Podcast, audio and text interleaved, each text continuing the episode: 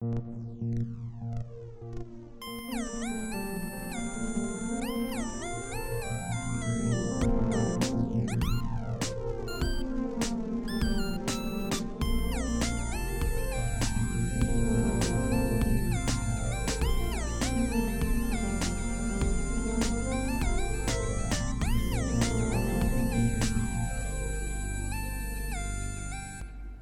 everybody, and welcome to Cracked Spines. I'm Sarah, I'm Cyrus. and I'm no longer dying of COVID. huzzah! Oh, that was a weird week. That sure was. Uh, a week that I think you only experienced about 50% of because for the rest of it you were sleeping. I was comatose, but I was also really sweaty. And whenever I stood up, my heart felt weird. And most fun of all, I got restless leg syndrome so badly that I couldn't sleep for two days. Ugh. Well, to be fair, you did sleep for two days before that. So Yeah. You basically slept for three days and then were awake for three days. So, like, technically you got the same amount of sleep in that week, but in a fucked up way. Yeah, in a really kind of hellish nightmare way. uh, I was off work for so long. Yeah. Like almost a month. Yeah, they they gave me an award at work, and then I was out sick, and then I went on vacation, and then I was out sick again. Like, thanks, guys. Fucking bye. You're never gonna see me again. You're- I got what I needed from you. I peaked. Ask me about my Daisy Award. so we're here. We're good. We're healthy. I did have a COVID patient last night, my first night back from work, and I did sweat through three different shirts I was wearing at the same time. Man, nature is healing. I guess. Nature's Uh, healing, and I'm getting cleansed. Yeah, you know, uh, enough of the juice cleanse. Just try wearing a. Uh, Sorry, this is staffing currently calling me asking if I can come in tonight. teehee. Tee. I'm not gonna do that. You don't work there anymore. I got COVID again. yeah, I love my job, but I'll never pick up shifts unless they pay me like four hundred dollars extra. You're so valid, and perhaps one day they will. Hey. you're a hot commodity. We're pushing for the winter incentives to come back. Wi- What's winter incentives? Winter- like it's cold and we don't want to go outside. Pay us more money to pick up shifts. It's um wow, people really don't want to work around the holidays, and uh, our uh, per diem people who would normally pick up aren't picking up. If you pick up a shift, we'll pay you two hundred extra dollars on top of everything else. No, four hundred, six hundred. Wow. Yeah. Man, imagine doing that for Thanksgiving, a holiday which you hate. I hate Thanksgiving. I might pick up Thanksgiving. Yeah, I, I mean, honestly, maybe you should. I'm not gonna be here, uh, and God don't- knows you don't want to have to eat in front of a bunch of people. So I do like my friends, but money, money, money. That's right. I'm in healthcare business for the money. Ask me about my Daisy Award. this isn't about that though. This isn't about that. In fact, I would go so far as to say that your Daisy Award doesn't mean shit in comparison to what we are going to talk about today. That's right. What are we fucking talking about, dude? This week, we are discussing the exciting conclusion of the entire series of Grandmaster of Demonic Cultivation by Mo Xiang Tong Xiu. Uh, we have been absolutely losing our mind about this book series for how long now? Um, well, the episode about the first one went up before Wasteland.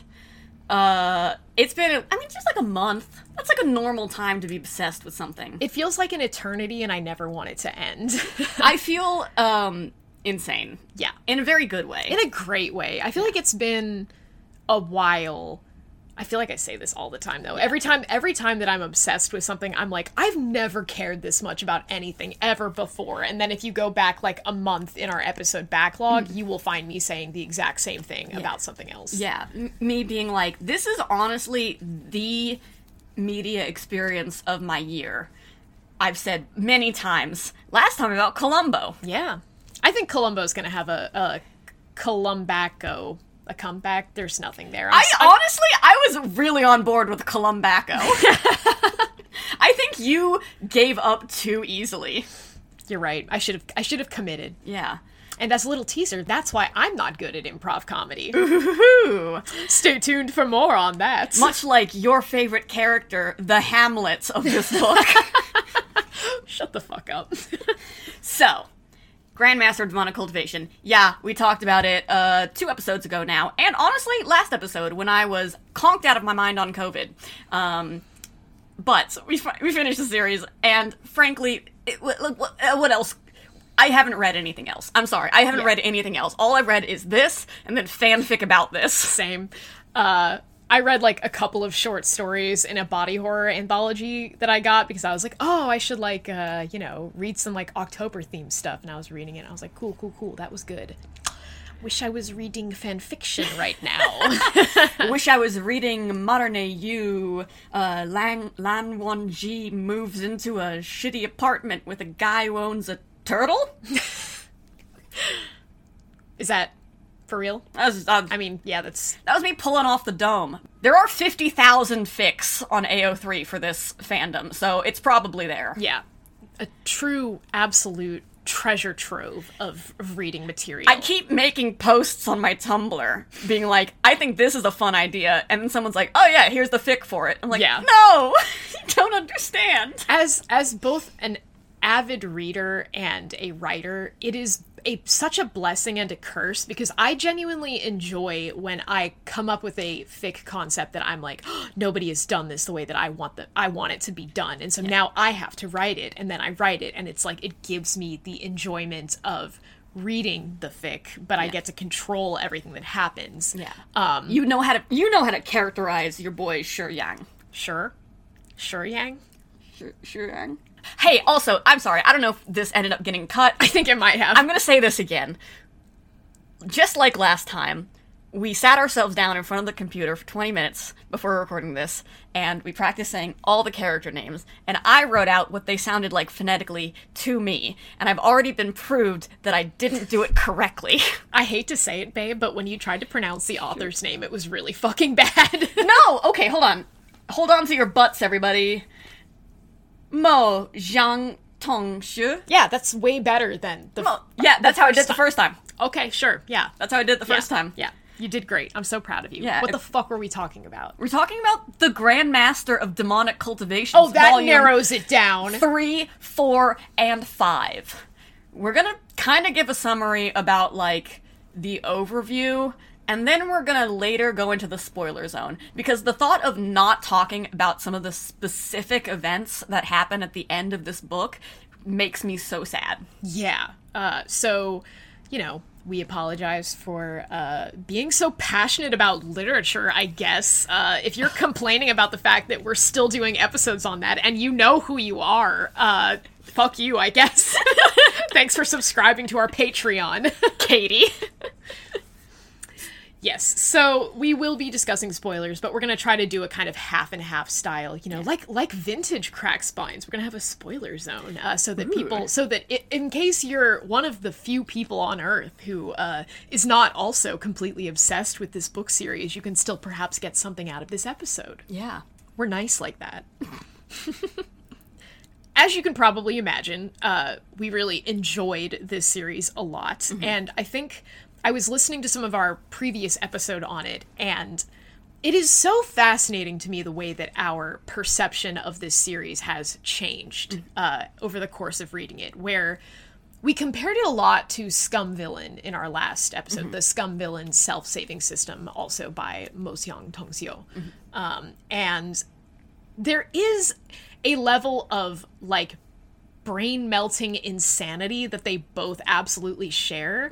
But as you get farther into this series, it becomes such a tragedy. It's so sad. It's such a sad series. yeah, it's sad in a way that, like, yeah, tragic stuff happens in Scum Villain, but it's like, you know, you have stuff like, oh, this guy is the like love of this guy's life uh died and so he like keeps his corpse in forever preservation and like lies down next to it and like whispers sad things to it. Like yeah and that doesn't fuck it. doesn't fuck it. Probably. Probably. uh you know that has the potential to be like super fucked up and tragic but in scum villain it's like it's mostly just fucked up and kind of funny because of how insane it is. It's mostly fucked up and funny because the the guy who owns the body, like, is like, this is nuts, Yeah. guys. I was gone for five years and this is what happened. Yeah. It's a very different tone. yes very different narrator Yeah. Um, and so because of that, even though there are similarities in the tone of the two series, uh, man, Grandmaster of Demonic Cultivation just absolutely kind of gutted us at many points. Yeah. Which Oh, again, if you had told me that when I first started reading this series, I would have been like, yeah, sure. Yeah. Yeah. Uh, I'm gonna care a lot about this uh, mean man with a whip. yeah. Yeah, sure. Why? He's kind of he's kind of a dick, and not even in like a fun way, just in a like he's not very good at processing his emotions kind of way. Ugh, I bet he's like not as compelling as another character, and that's really a burden for him. we can't talk about my boy Jiang Cheng right now, okay? We can't talk about it. It's all we talk about. It is. All that we can talk about in this house.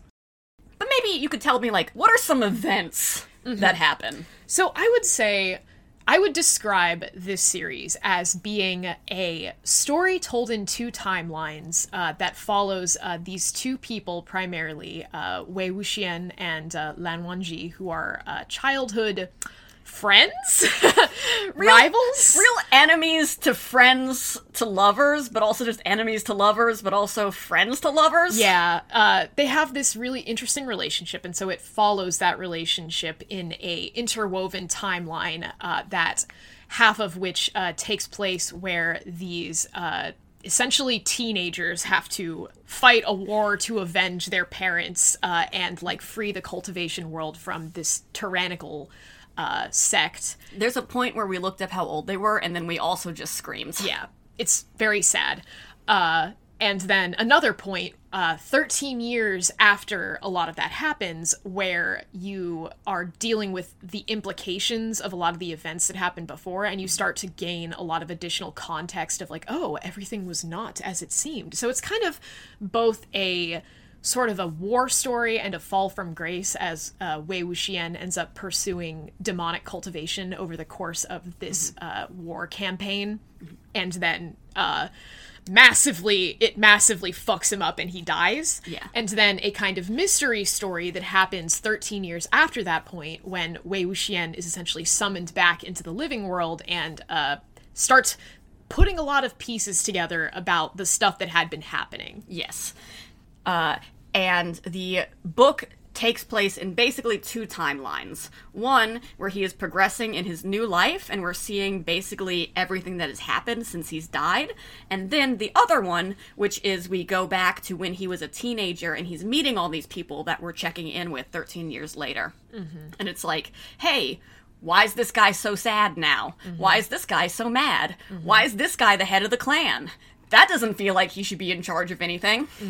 Uh, and so, because there's this constant back and forth, uh, the book doles out information in this very interesting way where you are reacting to plot twists that happened 13 years ago in the present day Yeah.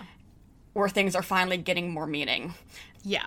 And honestly, that is one of my favorite things that a book can do. I do love a uh, like interwoven timeline. Um, I love the way that context can be withheld and then revealed at the optimum moment. You Oh, know? oh yeah. Everyone, there's like this point where like at a certain point, like Wei Wuxian is not using his sword anymore, and everyone's like, "Why aren't you using your sword? You should use your sword. Hey, use your sword. Use your sword."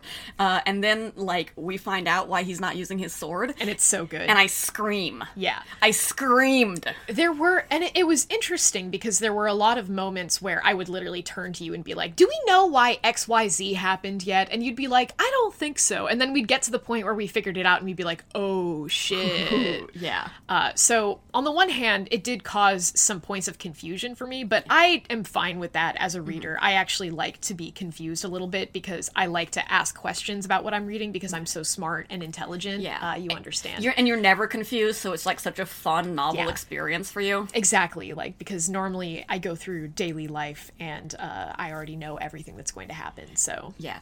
I will say, again, and I know this is all we talked about last time. Such a slow start. yeah, And the timeline jumping gets better than it did in the beginning. It does. Where he just sort of looks in a river, and then we're in the past for 60 pages. Uh, but there were multiple points uh, with the timeline swapping back and forth because they're going to the same places with the same people. Yeah. That you'd get like two pages in and be like, oh shit, Yeah. we're in the future now. Yeah. It's not like tremendously onerous. Yeah. But you do have to. You have to pay attention to the thing you're reading. Ugh, oh my god. scenario. Ugh. I, I I did not check how long the various flashbacks are compared to each other, but I know that the first flashback felt the longest by far to Yeah. me because there by that point you're not quite dialed into the plot and you're kind of like, okay, well, I didn't really start caring about these characters in the present Mm-hmm. day and now we're going back in time and seeing them in the past and I still don't really care about them. It it reminds me I instantly cared about them as teens. Okay, that's fair. uh, but it, it reminds me a lot of the kind of common complaint that people have about prologues, uh, which is that you get invested in the characters in a prologue and then you swap to an entirely different set of characters, and so you have to kind of essentially do the work of starting a book twice. Yeah. Um, I think that's a valid concern. I love prologues, uh, so You love like a start that takes place a thousand years before something, or like a, a cursed night before everything went wrong. I do, I do love it. Um, but in this case, it didn't work quite as well. No. But obviously, once we did get dialed into kind of what the deal was and who the characters were, it, it really does take off. But we're not going to talk about the earlier parts of the book because we already did that. So listen to that episode and listen to us be insane about it. Yeah. This time, we're going to be insane about different things like war crimes. War crimes and our boys. Yeah. Our freaking bo- oh god, and some of the and some of the things that happen to our girls. Yeah. Also, hey, it's bad for both of the both of the the Yeah. two genders. man i i will say i don't love a lot of the female characters in mo xiang tongxiu's books Yeah. uh, they there are some that i really like i mean when i think back on the scum villain self-saving system the one that i think of the most is the the demon lady Yeah. uh, who is very much like sexy demon lady who like you know is mean and what can i say i'm weak for that Yeah. um, this book does have uh, like a greater variety, but they are never really placed in the same um, narrative importance as the male characters are. yeah, Um, for sure. Or if they are, it is more as like uh, because of the way that they interact with the male characters rather than on their own merits. Uh, Yeah. So I do that was a little disappointing. Um, but that being said, there are some female characters in, in this series that I do really love. Uh, Yeah. so you know that I, I'd say that's one grain of salt that I had about something that I wish the the entire series had kind of done better. Yeah, and I'll say, and again, we're not going to talk about the TV show because we're trying to talk about the books, but we're also losing our mind about the TV show. And I think the TV show made a much better choice to make a lot of these women more front and center. Yes. Uh, much to the strength of the narrative. Yeah. In fact, I'm probably mixing up some things that happened in the TV show versus things that happened in the book in terms of like. I feel like it's entirely possible I would go back and reread the book and be like, "Where's Wen Qing?" You know, and and like forgetting that she's like not actually in it nearly as much as she is in the TV show. Does Jiang Yanli do anything? She just makes soup. Okay. She makes soup. Uh, she is has the worst love interest in the world. God, yeah, Um, and uh, she defends her brother, yeah.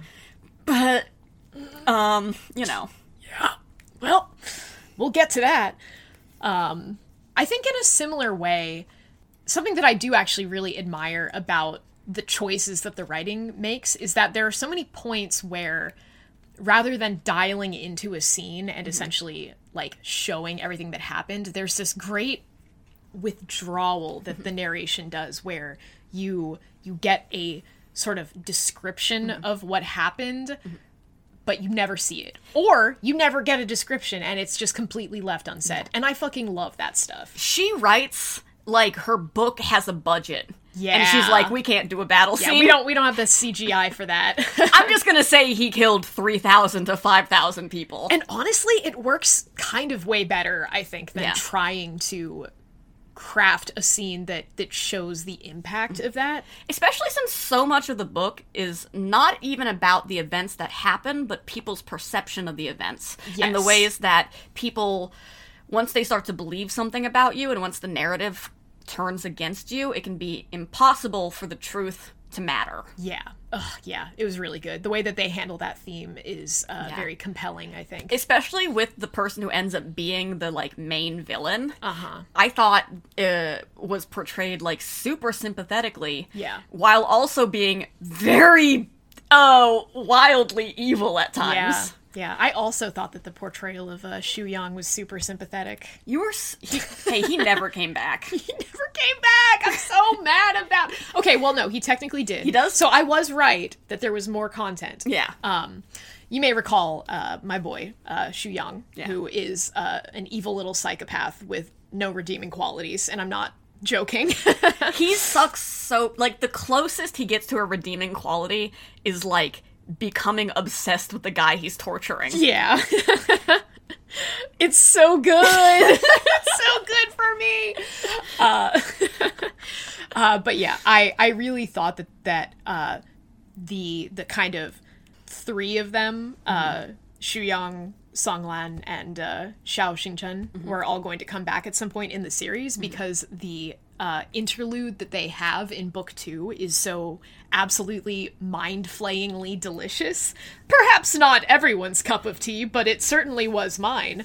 Uh, I could not conceive of the idea that they would not show up again, especially because there's this kind of like ending that feel felt to me like it didn't feel unsatisfying, but it felt very much like it was leaving the door open. Um, and I am mad that they didn't like go through that door. Yeah. Uh, not actually mad. Like I don't think that. Uh, I don't think that there felt like there was more that needed to be said. I just felt like there was like a potential for essentially a whole nother story there that I really want to fucking read. Yeah.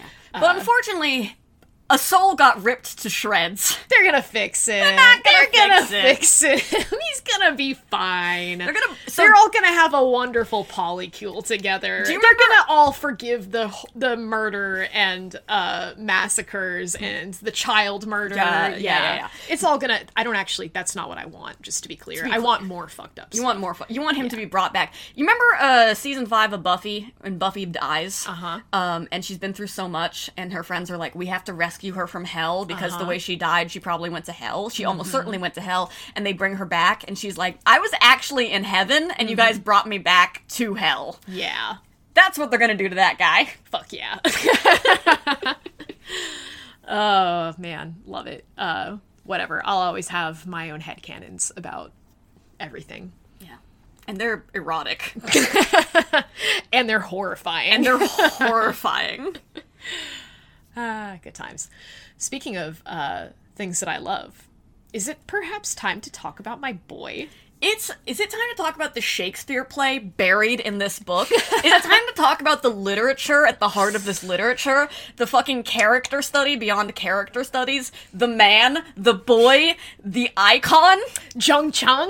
Yes, it is. Ah, you uh, got me so good. Where uh, I think you had asked me, uh, like, what fanfic I would want to write about Jiang Cheng, who is uh, Wei Wuxian's uh, brother and the leader of the Jiang sect, and uh, he has a really cool uh, ring that turns into like a purple electric whip.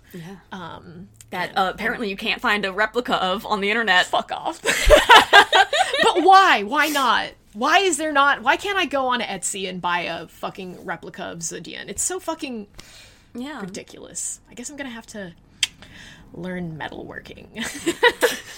Anyways, you got me so good because you asked me um, what fic I would write about him if I was gonna write something, and I was like, yeah, that's a really tough one. I don't know. And you were like, yeah, because it's like trying to like write fan fiction of Hamlet, right? And I was like, that's a really interesting. Hey, wait a fucking second. there was a moment when I was like, wow, that's a really interesting comparison. You know, I guess there, it really is like There's something there. there's something there. And hey, if we can put goofs in a box for now, there is something there. There's listen, he's a tragic character. You pointed this out, um, and I've really been thinking about it. It's that like the the main love interest, Wei Wuxian, uh, and uh, Lan Wangji. We know they're gonna get together because that's like what the conventions of a novel centered on a romance are. Yeah. that these two characters are going to kiss with tongue, yeah. and do some other stuff There's as well. some other stuff that you wouldn't believe. Um, but there was no guarantee of a familial reconciliation Yes. between uh, Jiang Cheng and Wei Wuxian. And it's not wholly resolved. Yeah. I would say that out of and we're going to kind of go into the the spoiler zone a bit here guys. So if you don't want any spoilers uh, for the like themes and character arcs arcs of the book, um Jump off now. Yeah. Go read them. It's only five books. The first one's going to take you 10 months, but then they're all going to fly past. uh I would say that all of the other characters in the book do get some kind of ending that implies that things are going to be okay. Maybe they're not currently okay, but they are on a trajectory to be okay. Maybe their soul's been put through a cheese grater. okay, maybe not all characters. But now they can be saddled, uh, they can be a burden on their best friend lover, yeah. who had his tongue ripped out. He did. I don't. Okay, listen. I don't think that Xue Yang is dead.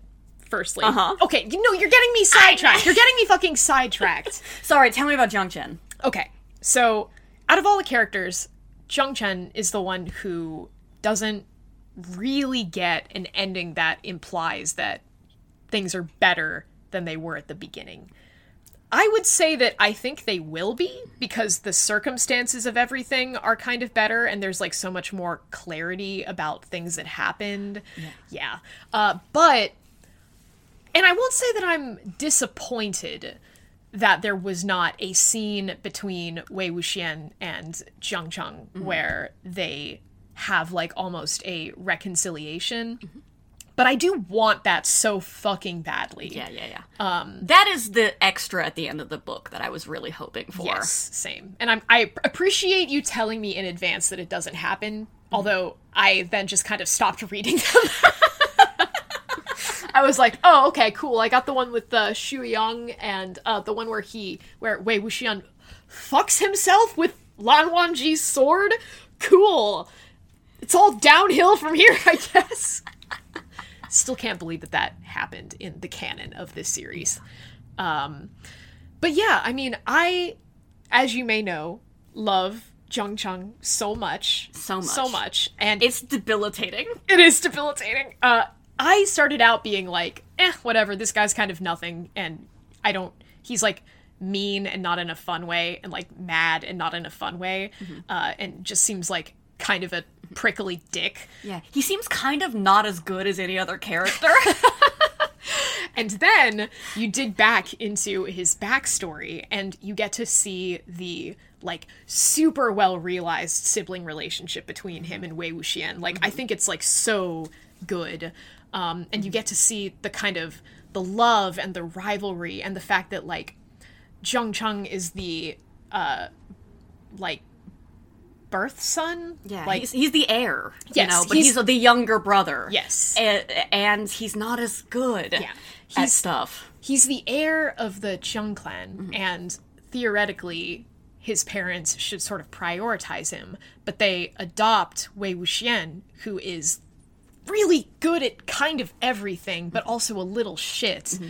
And also the son of a servant, and not going to be in line for the throne, and uh, or like for the, the the head of the sect, and also uh, Jiang Cheng's dad Yeah. had a thing for Wei Wuxian's mom, Yeah. and also was best friends with Wei Wuxian's dad. Yeah, it is sloppy and delicious in terms of the interpersonal relationships between them because you you get to see Jiang Cheng growing up with simultaneously this love for his adopted brother, but also this constant sense of inadequacy and jealousy because his father is like harder on him as the heir who is going to inherit this sect and treats Wei Wuxian with like a lot more affection. Yeah. Um and And oh, his mother is like, first off, this nothing child got adopted by one of us. Yeah. She's not his mom. Yeah. Um but she is also not particularly a character who is likely to show affection to the the child that she does care about. Yeah, it's um, it's a really great family dynamic. It is. not necessarily healthy. Oh, super not. yeah. Uh, um, uh, and you can really get like uh, the, there's and this their their their oldest sister, um, Yin Li. She's so important for holding all of this together. Yeah. and you can really see the way that they they are a family that the three siblings love each other so much. Yeah. but there's something so precarious. Yeah. Um and I think that I I just find that so fascinating. I I mean I love a good sibling dynamic They and were going to be the twin prides. I know. Oh god. There- There's like this beauty. I think what's really tragic is that you can see the the love between Wei Wuxian and Jiang Cheng, and you can see like this potential future where they both like kind of follow in their father's footsteps of Wei Wuxian being like his uh like kind of second in command and them rebuilding this sect and and like being so good together. And you can see that they are better when they are together because Jiang Cheng kind of like holds Wei Wuxian back and Wei Wuxian like sort of incites him to like try harder Yeah. Um, but then this like you s- this wedge comes between mm-hmm. them in a way that there's kind of nothing that I would be like, "Oh, you should have acted differently," mm-hmm. except you should have talked about your feelings should more, which they simply weren't going they to were do. never going to listen. I read a lot of reconciliation fix. I've been looking for them. Thank you, babe. They would not have communication skills that good. Yeah.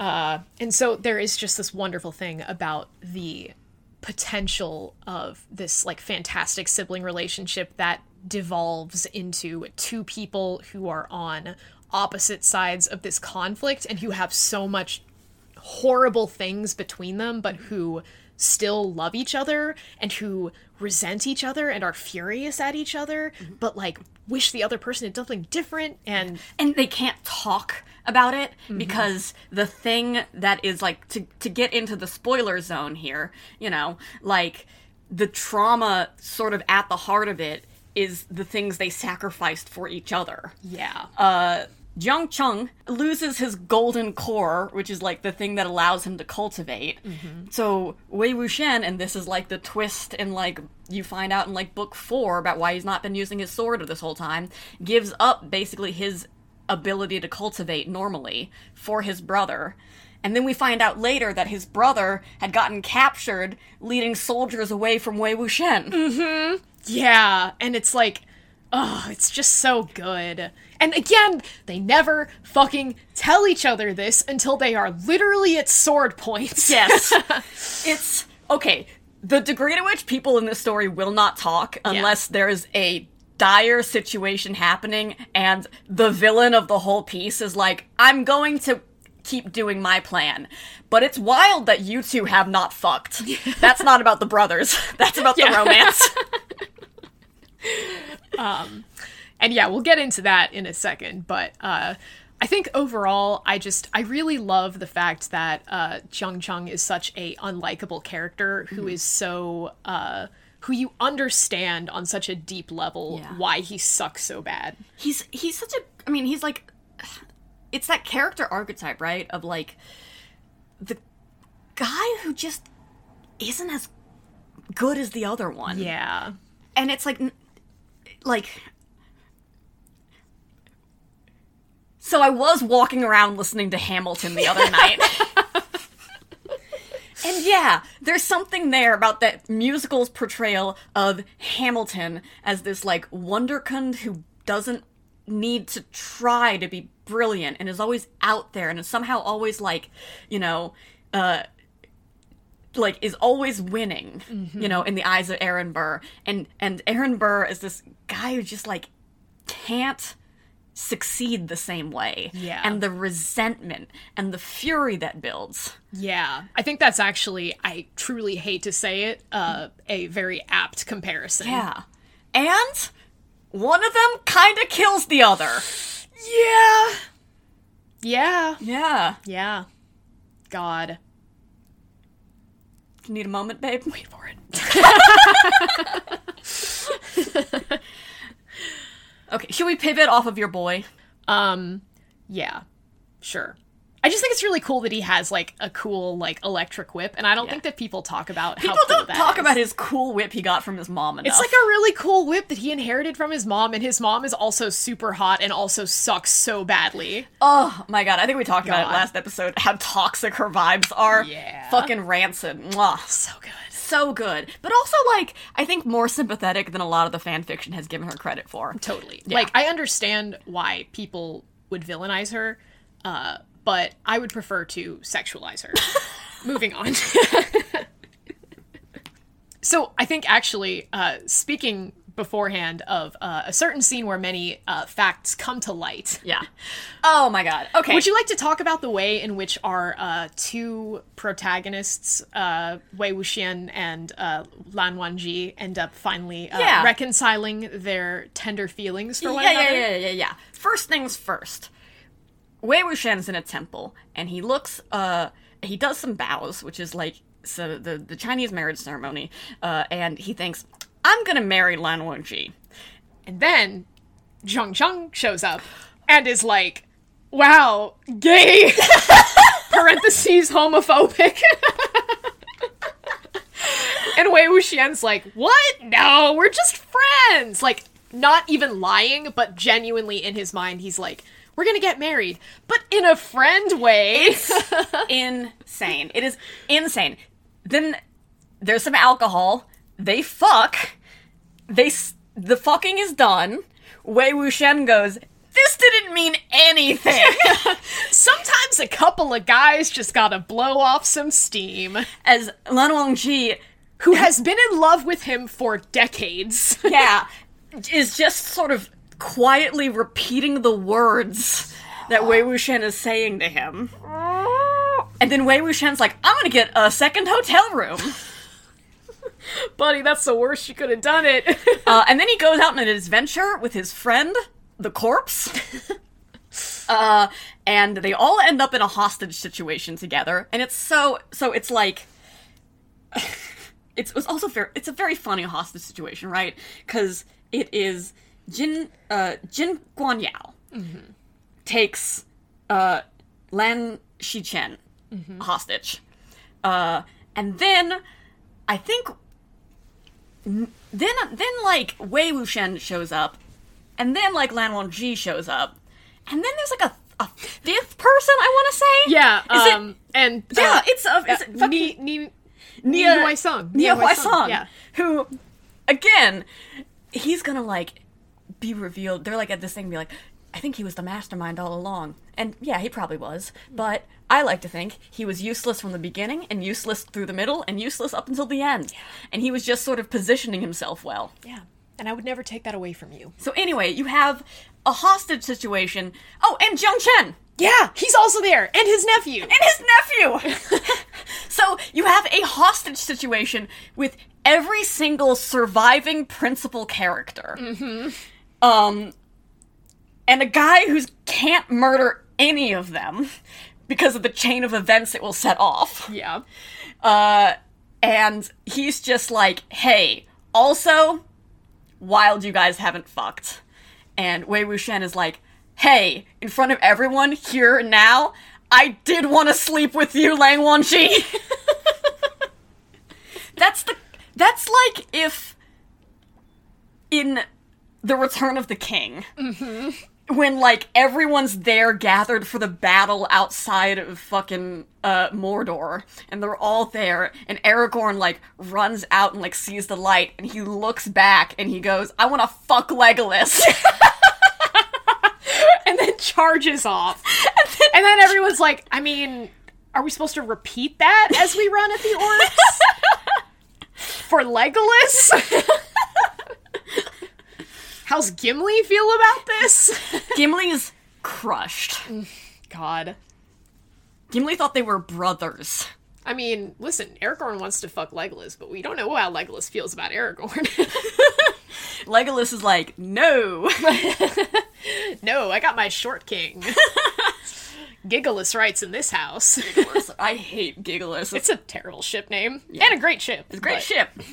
Uh, yeah, and it's. I feel like that's. Um, there's so many strangely grounded elements in this book that are mm-hmm. essentially all about like violence perpetuating violence and revenge begetting revenge Yeah. and pain begetting pain. Yeah. And the ways you become locked in the cycles of of the bad behavior your parents gave you or, or inflicted on you and the the ways that power works and like inherited trauma and then there's also scenes which is Lan Wangji j- gets drunk carves his name into a wooden fence and then steals a chicken Yeah. for Wei Wuxian. Not just his name. He he carves like a series of like erotic doodles into the wooden fence that then uh, our boy Wen Young, who is a like living corpse known as the Ghost General and the the fear of the cultivation world, uh, goes back and and uh, scratches it all out again. yeah, like a good boy. yeah, he's so good. I love him He's so much. so good. And he's always there's a certain point in the story where he's just always also there. Yeah, He's the ultimate third wheel. he is. God. He's their beast of burden and their fucking chaperone. Mm-hmm. And frankly, you know what, you gotta talk. I'm just I'm not gonna go into it the same way that you did with your boy. Okay. But I do want to talk about my boy, Of course. which is Wei Wuxian. Oh, okay. Sorry, I forgot it wasn't Nie Huaisang. Listen, Nie Huaisang, yes, I like him a lot, and I wish he would appear on the TV show in every episode, fluttering his fan uselessly in the background. Listen, we all wish that. We all wish that. I think Wei Wuxian is a genuinely very good character. In the last episode, we I think when I was so conked out from COVID, Yeah. I think I did talk about how it swapped. Mm-hmm. And I was like, actually, Lan Wangji is my boy. Yeah. Lan Wangji is my TV boy. yeah. Wei Wuxian is my book boy. Yeah. And I think that he is such a remarkable combination of traits of stoic and whiny and heroic and genuinely noble Yeah. uh, and destructive to those around him and himself. Yeah. Um, but there's like the core of him is someone who can't stand to see injustice Yeah. and who is willing to take a stand against the entire world for that. Oh, Don't you like that, don't you, you sick little fuck? I- you and I are not the same. Not the same. I was, and again, this is a little bit talking about the TV show, but it's also talking about the hor- horrible banquet scenes. yeah. The banquet scenes are so bad in both of them. Every banquet seems like such a fucking drag. I would simply engineer excuses to not go to any any one of them. yeah, we're not gonna be politicking in this fucking world. Yes.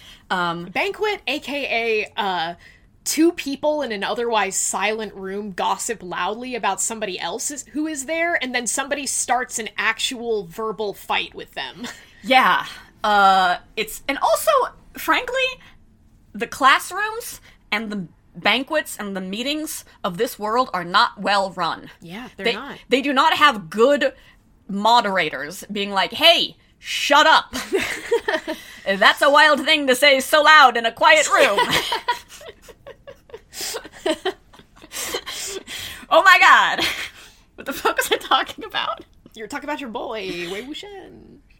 Oh, but those like those banquets. I was just thinking. So it's just these like rooms full of so many important people that all chime in constantly about what they think should be happening and what they perceive the situation to be, and they are watching you react to them, uh, reacting to someone else, and I there's like a couple different times where characters like stand up in these circumstances and say all of you are wrong and, and i'm going to do something else Yeah. and i do think that's just so tremendously brave Yeah. Especially in the fucking pit of vipers that truly is the uh, main cultivation sect leaders. They suck. they suck they're a really good argument for like i don't think it should be bloodline determined who Yeah. runs it i don't think the clan should lead the sect necessarily yeah. Oh, this does remind me though. Um, there. So speaking of like bloodlines, uh, that there's like the fa- there's a family inheritance of who runs the sect. Then people can people can join the sect, but there's like the family line of inheritance. So, uh, Lan Xichen becomes sect leader of the Lan Clan, right?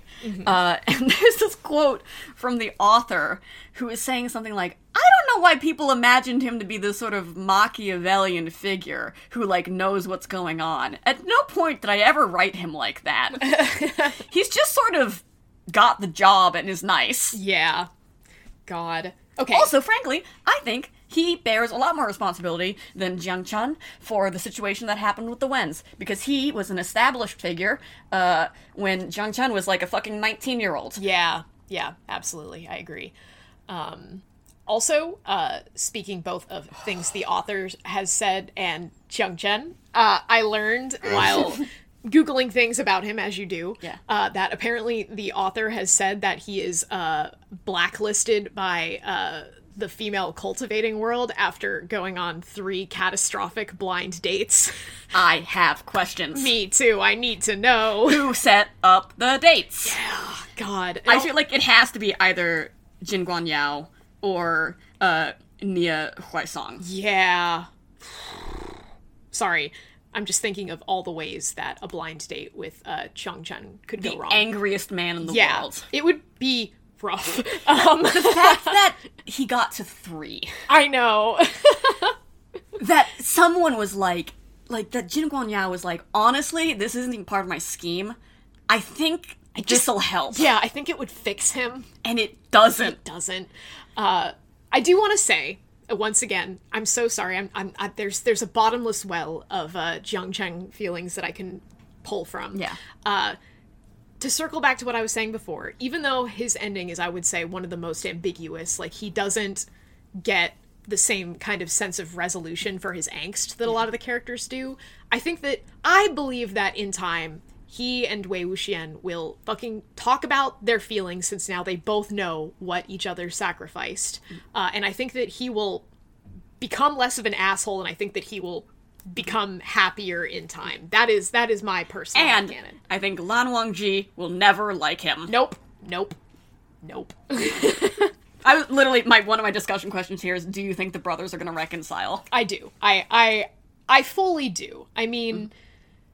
Wei Wuxian is just like I cannot imagine him actually holding animosity towards his brother. He wants to love his brother again so badly. And frankly, I think Jiang Cheng also really wants to love Wei Wuxian again. Like they both the love that they have for each other never goes away, and that's why it is That's why it so hurts delicious. so yeah, badly. exactly. Uh, so I think that those crazy kids are going to figure it out eventually, probably uh, at uh, Wei Wuxian's wedding um, when. Uh, oh, sorry.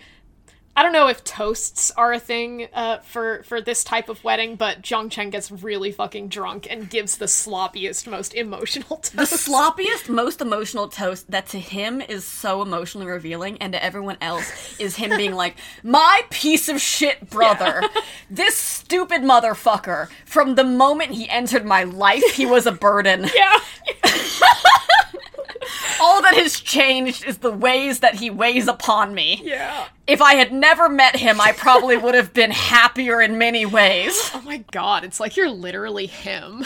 Okay, okay. If we are talking about Jiang Cheng, Yes. and if we are talking about the personalities of the people in this book, oh yeah. I want to posit a question to you that I've also posited on my Tumblr. Mm-hmm. Your very good friend, who is also a character in The Untamed, has decided to join an improv group and wants you to come to one of their shows. I kill myself. Who's the worst character? And I think, you know, because there's a bunch of different characters. I decided they're not all in an improv group together. Because Yes. that would make me want to self immolate. Yeah. Instead, there's like Chet, Brian, David, Brian, and John Check. oh, that's so funny. So, like, who sucks the most? It's such a good question, and a question that, dare I say, contains such a nuance of rancidity. so I think the most important thing is, first of all, I would not want to be there under any circumstances. I think we can all probably agree that Wei Wuxian would be the best at improv. I think. I'm gonna say, uh, I do think it would be uh, Nie Huaisang. Oh no, you're right. You're so right. You're so right. Wei Yeah, Wuxian, game though. Game yeah, as game. hell. He's he's good. He's Yeah. he's not Also, okay. Jin Guan Yao, Yeah, well, But actually, I think if he fucked up, he would be so visibly upset and it would be so uncomfortable. yeah, and not not upset in like a breakdown way, but in a way where you can like see that he is plotting the deaths of everybody he in gets the audience. he smiles wider and wider and gets colder and Oh, colder. it's so scary. they Uh, should have laughed at his bit about farting grandmas.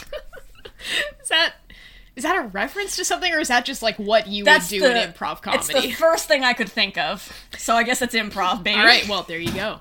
Um, so I think first off, let's let's take a look at the results of the poll which have rolled in. Yeah. Um, unsurprisingly, I would say Lan Wangji is the uh, top contender for worst at improv. In but- correct. Yes, I I agree with you. I disagree with the results of the poll. I don't think that he would be the worst. And let's let's really dig into that. So, he is a character who seems very uh, straight-laced and humorless on the surface. He is very straight-laced. He is not humorless. Uh, he he would be the perfect straight man. His comedy would be it would it would expand your mind.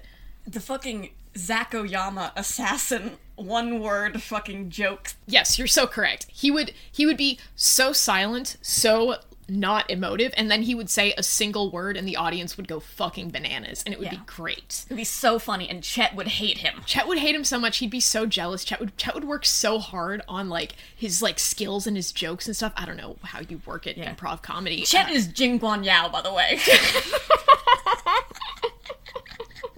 God.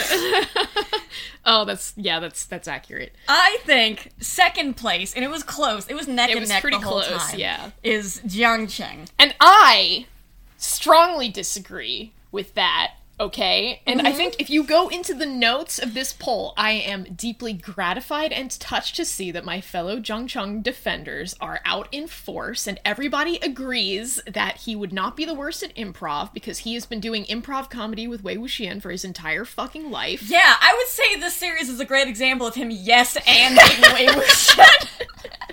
he really picks up the vibe Wei Wuxian is playing down. He would be so mean. And it wouldn't be funny to the people that he was doing improv with, but it would be funny in a horrible way to everybody else. Uh, I think I still think he would be the worst. I, but I think he would be you're so wrong. I You're think he so would be. I think he would be good in a group with Wei Wuxian and terrible in any other group. Okay, I'll I'll I'll admit to that. That I can imagine that happening. And, I once do think- again, I think the after party would be so fucking toxic Oh, yeah. as he like debriefed all the jokes that didn't land. Okay, but like you say that he would be good in a group with Wei Wuxian, but let me posit an alternate situation where he is in a group with Wei Wuxian, and Wei Wuxian is better at improv than him. Ooh, and he's getting bigger laughs. Ooh, and Yeah. some of his laughs are coming in talking about how bad Jiang Cheng's jokes are. Oh no!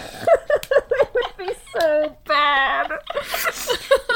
oh, I, I want to take him away from that. it sucks so bad for him and for everyone watching. Wen Ning would run off the stage crying. Yes, see, that's the thing. Wen Ning is the. Uh, oh, I guess he's not actually even third place. Uh, so Wen Ning and Nie Mingjue are like two of the runners up. I actually think Nie Mingjue would be the worst at improv. Yes, I think so too. I think that he would like he would try to prepare jokes for improv and then they would make no sense and they wouldn't land and he'd get really mad about it and then he would murder Specifically people at with Jin. Guan Yao. Oh god. I think okay, everyone he must gain more personality at some point. People are like, "Oh my god, Nie Mingjue." He's nothing. He's just a guy with a big sword and a mustache. That's all you need, baby. Sorry, you might be hearing uh, the sound of frantic scrambling. It's because uh, somebody in this room managed to shut one of our cats out. I thought Scurvy was gonna be okay. Uh, hey, fine. As long as we're acknowledging some elephants in the room, we should say uh, if the sound quality sounds different, it's because it's been a week since we recorded the last part of this episode. because our microphone literally died in the at the very end tripped at the finish line of our last episode and we literally could not continue our discussion of uh, who would be the worst at improv comedy which was so precious to us that we were like we simply have to Us. Us. Us. You turned to me three days ago in the car and said, "Should we take an improv class?" And the answer is no. it would destroy our friendship. it's time to Jiang Cheng it. No, nobody should ever Jong Chong it. Um, yeah, so we we had to get an entirely new microphone and then record the ending to this episode a full week later. So let us know if the new mic sounds better. I guess. Hope to God it does. okay, but I one one last thing on the improv uh, thing, which, Which you, is you was so important that I can't stress enough. I just came off three shifts of work, so working so hard, so ready to go to bed, so ready to sleep in. Wow, you just told me that it was actually a really easy shift and that you spent most of it reading about what was it, uh, like Chinese hospice care or something. dude. Why were you? Why? So tell us about why you were reading about Chinese. I think it would care. be cool if Lan Wangji was a musical thanatologist. And you're correct, and I love you. Anyways, the person who would actually be the worst to watch at improv comedy would clearly be Jin Zixuan. Yeah. He would suck. He would I- be. He I- would think. He would come in so hot, thinking that he was so good, and he would not be good at it at all, and he would be so mad about not being good at it. Yeah, I fucked up. I literally forgot to put him on the poll. Yeah. Wow. Your fucking biases are showing, dude, because he's nothing. he and Ni- Nie Ming Jue are nothing. They're nothing to me. They're absolutely nothing to me. No, I I say that, but they are something to me.